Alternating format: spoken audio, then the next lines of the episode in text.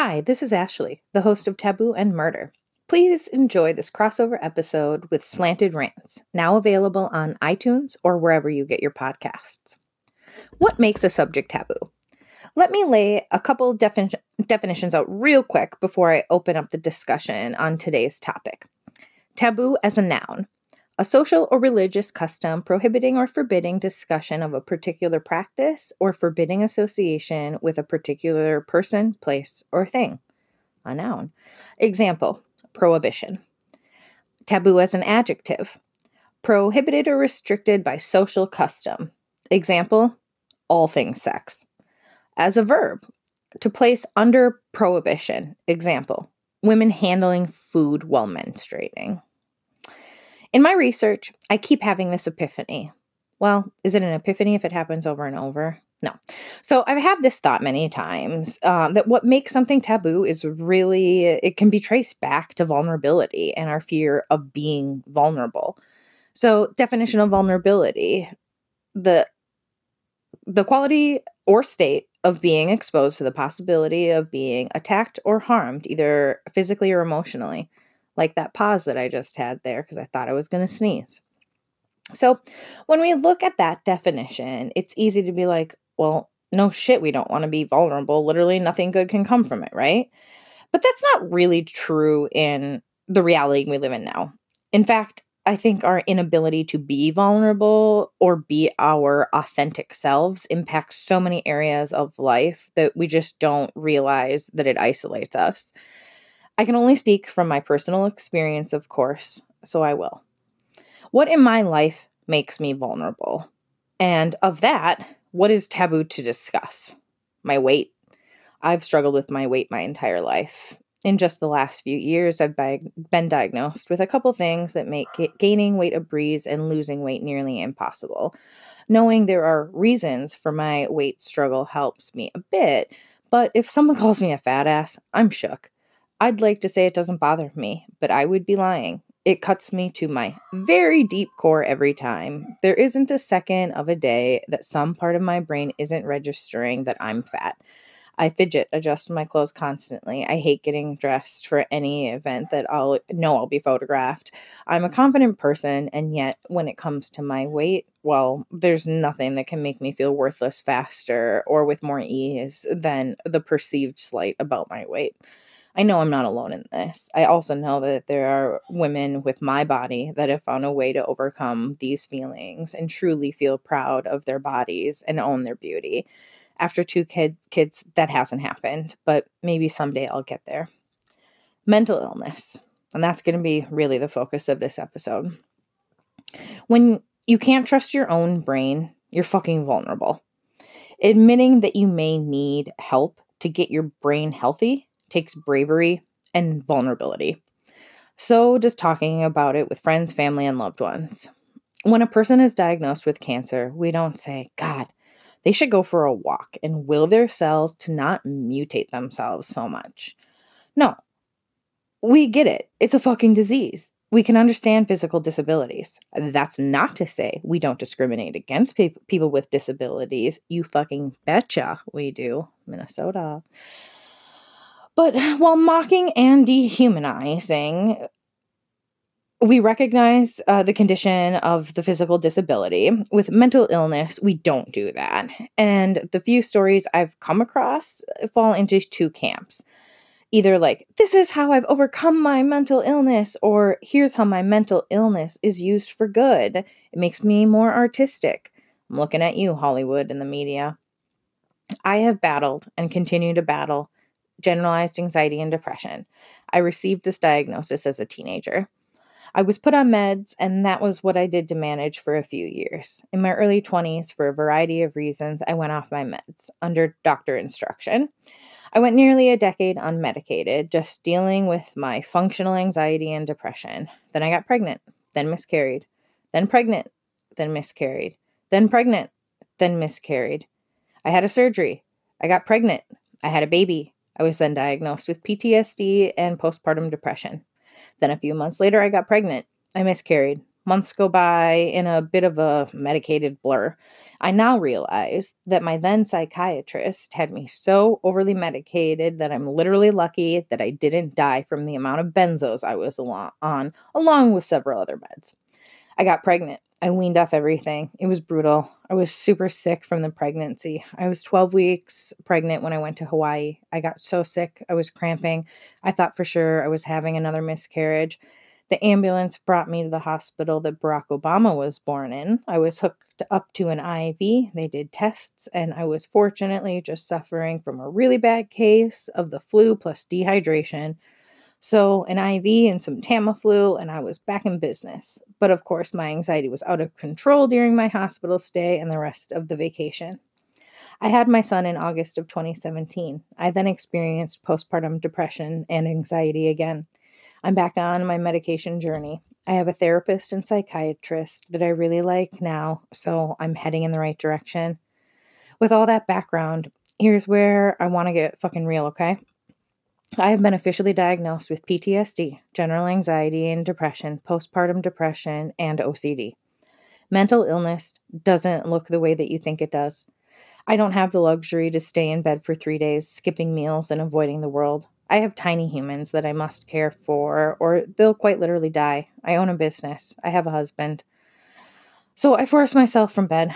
I have a routine, it's all in my head, but I have to do it in the morning. Part of it is listening to podcasts so that I get out of my head and start thinking about other stories. I recommend The Daily, it's fantastic and short. I like to remind myself of how good my life actually is. So I get over the things. So I go over the things that I'm grateful for. I don't have like a list or anything. I just kind of go through what I'm recently grateful for. Um, but then I still have to force myself to get up and start the day. This is me on medication. So that's just how every day starts for me. But my anxiety and depression don't just stop after I've gotten out of bed. No, it's just like in a cartoon. The rain cloud is above my head at all times, following me around.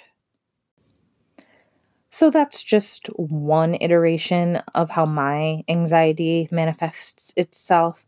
Now, I'd like to go to this outline on healthline.com 11 signs and symptoms of anxiety disorders, written by Erica Julson, and this is as of April 10th of 2018. So many people experience anxiety at some point in their lives. In fact, anxiety is a very normal response to stressful life events like moving, changing jobs, or having financial troubles. However, when symptoms of anxiety become larger than the events that triggered them and begin to interfere with your life, they could be signs of an anxiety disorder. Anxiety disorders can be debilitating, but they can be managed with proper help from a medical professional. Recognizing the symptoms is the first step. Excessive worrying.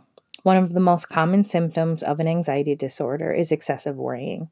The worrying associated with anxiety disorders is disproportionate to the events that trigger it and typically occurs in response to normal everyday situations. To be considered a sign of generalized anxiety disorder, the worrying must occur on most days for at least six months and be difficult to control. The worrying must also be severe and intrusive, making it difficult to concentrate and accomplish daily tasks. People under the age of 65 are at the highest risk of generalized anxiety disorder, especially those who are single, have a lower socioeconomic status, and have many life stressors. In summary, excessive worrying about daily matters is a hallmark of generalized anxiety disorder, especially if it is severe enough to interfere with daily life and persists almost daily for at least six months. Feeling agitated.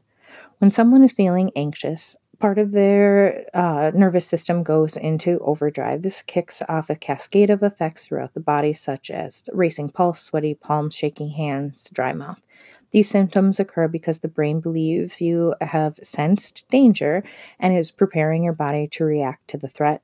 Your body sh- uh, shunts blood away from your digestive system and toward your muscles in case you need to run or fight. It also increases your heart rate and heightens your senses. While these effects would be helpful in the case of a true threat, they can be debilitating if the fear is all in your head. Some research even suggests that people with anxiety disorders are not able to reduce their arousal as quickly as people without anxiety disorders, which means they may feel the effects of anxiety for a longer period of time. In summary, rapid heartbeat, sweating, shaking, and dry mouth are all common symptoms of anxiety. People with anxiety disorders may experience this type of arousal for extended periods of time. Restlessness.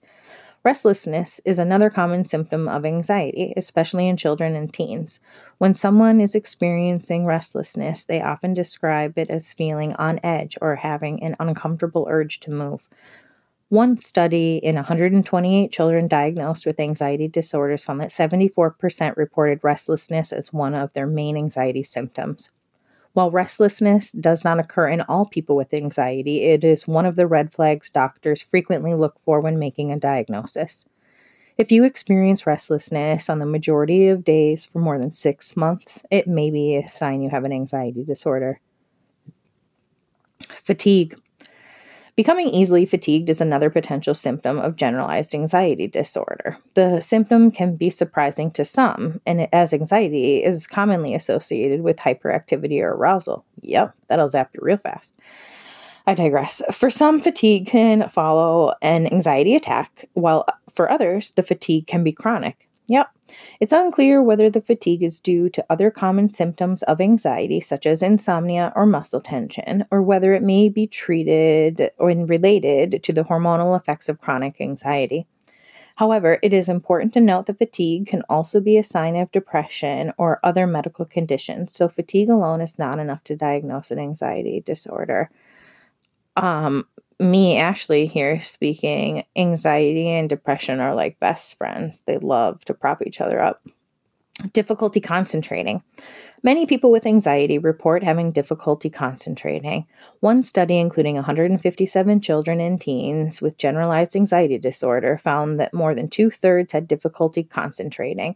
Another study in 175 adults with the same disorder found that almost 90% reported having difficulty concentrating. The worse their anxiety was, the more trouble they had. Some studies show that anxiety can interrupt working memory, a type of memory responsible for holding short term information. This may help explain the dramatic decrease in performance people often experience during periods of high anxiety. However, difficulty concentrating can also be a symptom of other medical conditions, such as an attention deficit disorder or depression. So, it is not enough evidence to diagnose as an anxiety disorder on its own. Irritability fun.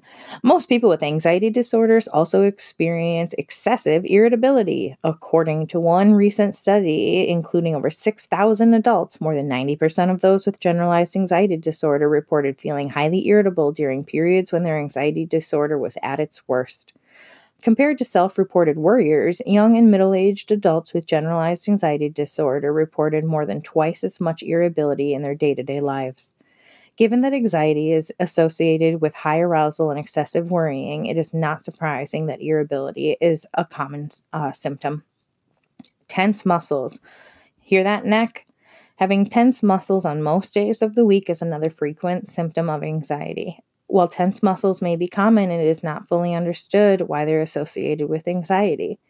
It is possible that muscle tenseness itself increases feelings of anxiety, but it is also possible that the anxiety leads to increased muscle tenseness, um, or a third factor causes both. I'm going to go ahead and say when you're just so tightly wound up, you physically get tightly wound up and it hurts.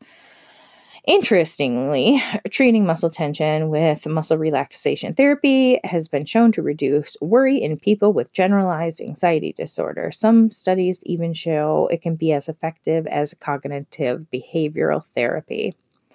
Trouble falling or staying asleep. Holla. Sleep disturbances, disrupt, disrupt. I cannot say that. There's always a fucking word everywhere. Disrupt disturbances, disruptance, I can't say it, being disturbed while you're fucking sleeping uh, is strongly associated with anxiety disorders. Waking up in the middle of the night and having trouble falling asleep are the two most commonly reported problems. Yup. Some research suggests that having insomnia during childhood may even be linked to developing anxiety later in life. Okay, no joke. I remember the day before kindergarten starting being so fucking scared that I would not wake up in the morning as if my mother would just let me roll through the first day of school. Um, I was so anxious about it. I got myself so worked up. I was hyperventilating. I think it was my first panic attack that I registered. I didn't fall asleep until almost two o'clock in the morning, and I wouldn't let my poor mother leave my bed. So then, self fulfilling prophecy, I was exhausted for my first day of kindergarten, and it was absolutely miserable. So I 100% agree that children that struggle with insomnia are at increased risk because, yeah, I was diagnosed in my teens with a generalized anxiety disorder. I didn't need to wait until 26. Back to my research.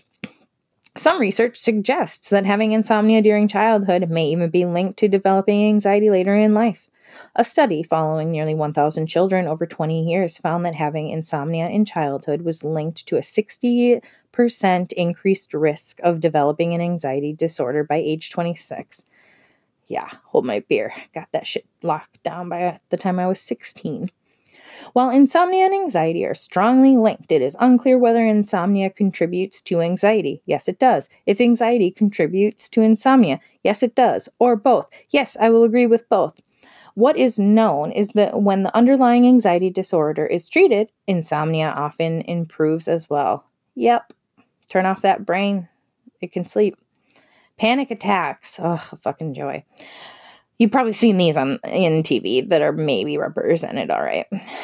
One type of anxiety disorder called panic disorder is associated with recurring panic attacks.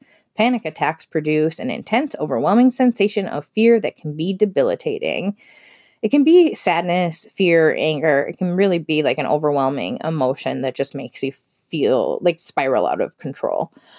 This extreme fear is typically accompanied by rapid heartbeat, sweating, shaking, shortness of breath, chest tightness, nausea, and fear of dying or losing control. Panic attacks can happen in isolation, but if they occur frequently and unexpectedly, they may be a sign of panic disorder.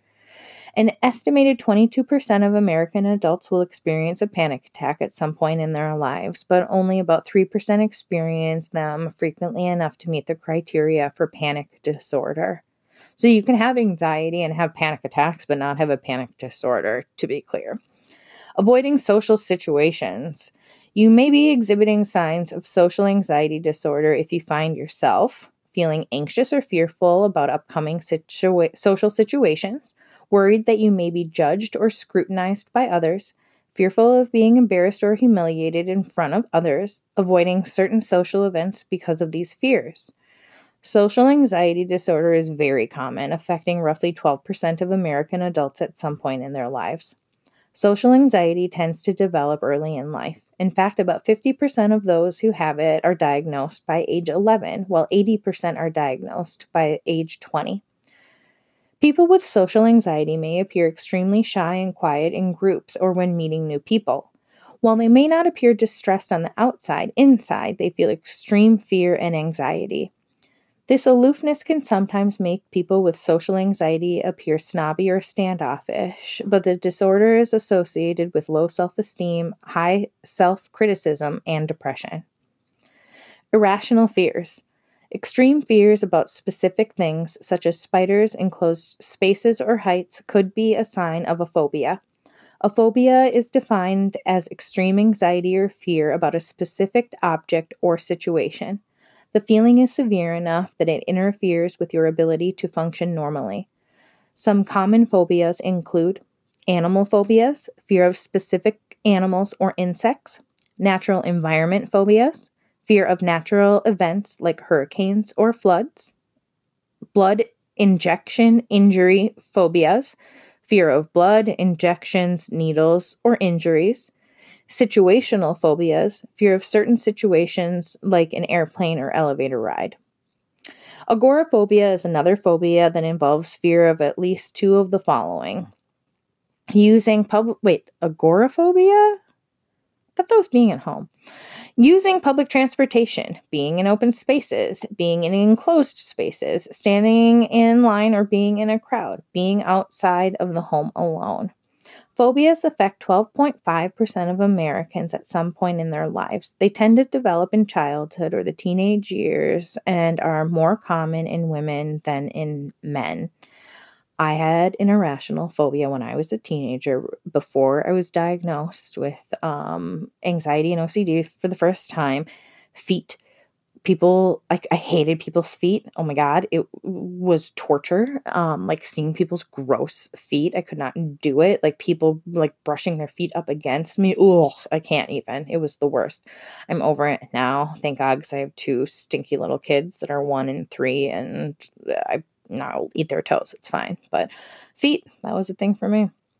So, real quickly, natural ways to reduce anxiety with that said, disclaimer I'm pro medicine for people that need medicine.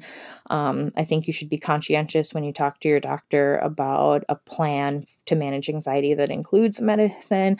Um, there are certainly people that will end their appointment with you by just whipping out the, you know, prescription pad. That's the easiest way to end an appointment. So I think that you should be very aware and um, a proactive participant in your healthcare plan, but I am by no means saying that only these natural uh, ways to reduce anxiety should be implored. I'm all about those pills. Okay. Eating a healthy diet. Diets rich in vegetables, fruits, high quality meats, fish, nuts, and whole grains can lower the risk of developing anxiety disorder, but diet alone is probably not enough to treat them. Consuming probiotics and fermented foods. Taking probiotics and eating fermented foods has been associated with improved mental health. It is really interesting to see the um, whole like gut health argument like being tied to brain health and um, specifically mental illness, uh, the next few years are going to be, I think, really groundbreaking in that respect. Okay, so limiting caffeine, abstaining from alcohol or any other like mood altering substances, quitting smoking, exercising often, trying medication, practicing yoga. So, yeah, just being a healthy fucking human being should help your anxiety. That's uh, basically what that list says. But it is um, a really good resource if you are trying to assess in somebody else, especially, I think, children. Um, if you have anxiety, you probably know it. So, um, this article, I will link to it on Twitter, but it's healthline.com and it's done by Erica Julson. And I will put it on Twitter and I will put it in the show notes. Okay, back to me now. It is my podcast and all. But in all seriousness, for me, anxiety is what runs my life and ruins my life simultaneously. Sprinkle in that OCD for the sense that everything needs to happen right now and exactly how I want, expect you to do it, and you have all the ingredients for an impatient rage monster. That's me. Humble brag, I know. The best way I can describe how I feel when I'm anxious is to use an analogy I think we can all understand in some way or another. Maybe not Kimmy Schmidt, but you know. So, you know, when you're watching a TV show or movie and you recognize a person and you know that you've seen them in something else, but you just can't place them, well, you could use IMDb to get rid of that angst immediately. Or you can sit and chew on it for a few minutes, trying to think about it, all the while you're half checked out of said movie or show because you're trying to solve that puzzle. Now imagine that there's no IMDb, no internet, and you'll never know that that guy was in House of Lies. How could you forget? That's how my brain and body feel. Like there's something on the tip of my tongue, but I'll never get it out. And that feeling, it's exhausting. Sometimes I just want to take a break from myself. Then I start to think, well, fuck. What about the people around me? Then depression is like, hey, I got this. Well, Ashley, you're right. You're a fucking piece of shit. You're just a burden and a drag. Being complicated isn't cute. Your friends and family would be better off without you. Don't RSVP yes. They only invited you because you're family. Don't sign the kids up for another session of gymnastics. It's so much work getting the leotards ready, making sure that I'm up to socializing with the parents. Don't have a big party for your kid. Pizza and a store bought cake will do. She's little. She won't remember anyway. Just go ahead and cancel your plans last minute. This stomach ache is definitely not anxiety related. Best to keep my germs to myself. The nuances of my PTSD and OCD are a little trickier to explain. They're more like bedfellows with anxiety and depression. Really, they're all a big fucking orgy. If you've listened to this podcast from the beginning, you know I was sexually assaulted when I was 18. I've never really been triggered much due to my sexual assault. Well, maybe because I'm now a mother of a little girl, or maybe because of the shit show that was the investigation into Brett Kavanaugh, but I was triggered for the first time in recent memory about a month ago. If you haven't seen Friday Night Lights, spoiler alert coming. Well, about two months ago, I started watching Friday Night Lights for the first time. Fucking brilliant show, a must watch. God, I want to be Tami Taylor. Anyway, I was watching, and out of nowhere, Tyra is attacked, pushing, pushed in her truck, and a man attempts to rape her. She barely gets away. I had to shut off the episode, and I literally had a panic attack. The scene was so fucking similar to what I experienced. Seeing it, the way I would have had I been able to float out of my body at the time, it made me feel unsafe all over again. I felt ashamed all over again. I felt embarrassed. My mental health took a hit, and I was in a bad headspace for a few days. I, like too many fucking women, also watched Christine Blasey Ford through tears. When we then watched Brett, I like Beer Kavanaugh rage against the machine, I was filled with rage. I I just couldn't believe that in the same day the same people were hearing two completely different stories. Of course, the patriarchy was at work and ensured Brett would be seen as a victim, and he got his lifetime appointment to the highest court in the land. We, women, we were re victimized. Christine Blasey Ford, more than anyone. We were told that all the I believe her shit was just that. It was just shit. The real power is held so tightly in the grip of patriarchy that there's no way Brett Kavanaugh could have been shown to be a predator. Those with the tightest of death grips trying to hold on to the vestiges of patriarchy won a big one by putting him on the bench. He will chip away at rights granted to non white men for decades to come.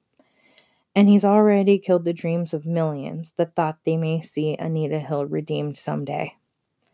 My mother was my age when Clarence Thomas was under investigation and Joe Biden didn't call in the other two women to testify against Thomas. I really fucking hope that in 20 years my daughter doesn't have to watch a sexual predator be sworn onto the Supreme Court. All of this rambling is to ask this question.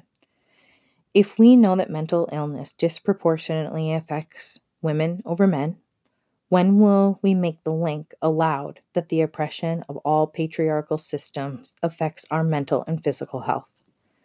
Talking about mental health is still taboo, and it is certainly vulnerable. I'd like to make more room in our lives for vulnerability. If we all started being our authentic selves with less anxiety and stress over being vulnerable, I think we'd all live happier, more fulfilled lives. Thank you for listening to this crossover episode of Taboo and Murder and Slanted Rants. For more disjointed thoughts, please check out Slanted Rants. Please rate, review, and subscribe. Thanks for listening.